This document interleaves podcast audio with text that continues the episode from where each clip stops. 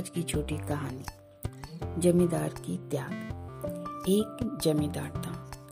अपनी जनता और अपने गाँव का वो बहुत भलाई चाहता था। उसने भलाई के लिए उसने किसी तरह की भी कसर नहीं छोड़ी थी। वो रात हो या दिन हो, सदा अपनी प्रजा के हित में ही बात सोचता रहता था। न्याय के मामले में वो बहुत ही निष्पक्ष था।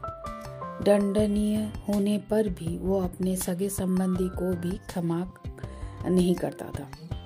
एक बार एक बार वो शिकार करने के लिए जंगल में गया गया हुआ था। वहाँ अचानक उस पर किसी दुश्मन ने हमला कर दिया। परंतु उसी समय उसके ही गाँव के में रहने वाले एक व्यक्ति ने उसकी सहायता की और जमींदार की जान बचाई। अगले दिन जमींदार ने अपनी जान बचाने वाले व्यक्ति को मुँह मांगा, इनाम देने की घोषणा की। तब उस व्यक्ति ने कहा कि, जमींदार जी, मैं केवल इतना चाहता हूँ कि आपके द्वारा कभी मुझे कोई दंड न जमींदार वचन दे चुका था। इसीलिए आप मुकरने का प्रश्न ही नहीं था। फिर क्या था? उस व्यक्ति ने अपना दुष्ट रूप दिखाना आरंभ कर दिया। वो मनमाने ढंग से लोगों को लूटने, खसोटने और सताने लगा। दंड का भय तो उसे था ही नहीं। उससे उसका दुस्साहस दिन प्रतिदिन बढ़ता ही गया। जनता में हाकार मच गया। गाँव वाले भी सोच में पड़ गए। सारे दर, सारे लोग सोचने में पड़ गए। अभी जमींदार भी परेशान हो गया। तब उसे अपनी भूल का आभास हुआ। फिर भी वो अपनी गाँव वाले को और प्रजा जैसे सबको पालता था। उन्हें क्या कर सकता था? उनका अत्याचार देख रहा था। और उन्हें देख भी नहीं सक रहा था। आखिर उन्होंने सोच विचार करके एक आम सभा का आयोजन किया, जो पंचायत जैसा था।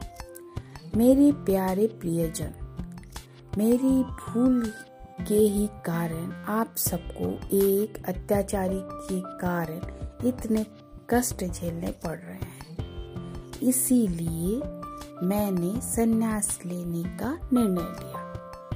आज से मैं अपने जो साथी हैं, उनको इस गाँव की भार सौंप रहा हूँ, सरपंच बना रहा हूँ। वो आज से यहाँ का जमींदार रहेगा। उस अत्याचारी को मैंने सजा ना देने का वचन दिया हुआ था, लेकिन आप वे नए जमींदार उनको दंड अवश्य दे सकेंगे। वो घोषणा सुनकर संपूर्ण प्रजा स्तब्ध रह गई। गाँव वाले सोच में पड़ गए क्योंकि उन्हें प्रजा जैसे पालन करता था। अब वो सोचने लगे कि उनके प्रिय जमींदार उनको छोड़ के चले जाएँगे। इसके लिए वो सराहना भी करने लगे। सब कुछ छोड़ के जमींदार अपने को सन्यासी रूप में बाहर चले जाने के लिए बारे में बोलने लगे। अब नए जो जमींदार बैठे, बैठते ही वो अत्याचारी व्यक्ति को अपना देश से निकाल दिया और सुनाया और अपने राजा से उनको बंदी करवा दिया। न्याय प्रिय राजा न्याय प्रिय राजा ने उसकी करतूत सुनी और उसे दंड दे दिया। जमींदार ने सबके सुख शांति के लिए अपनी सबकी रक्षा के लिए अपना सब कुछ छोड़ के त्याग दिया और सबका सामने सार्थक बना दिया। धन्यवाद।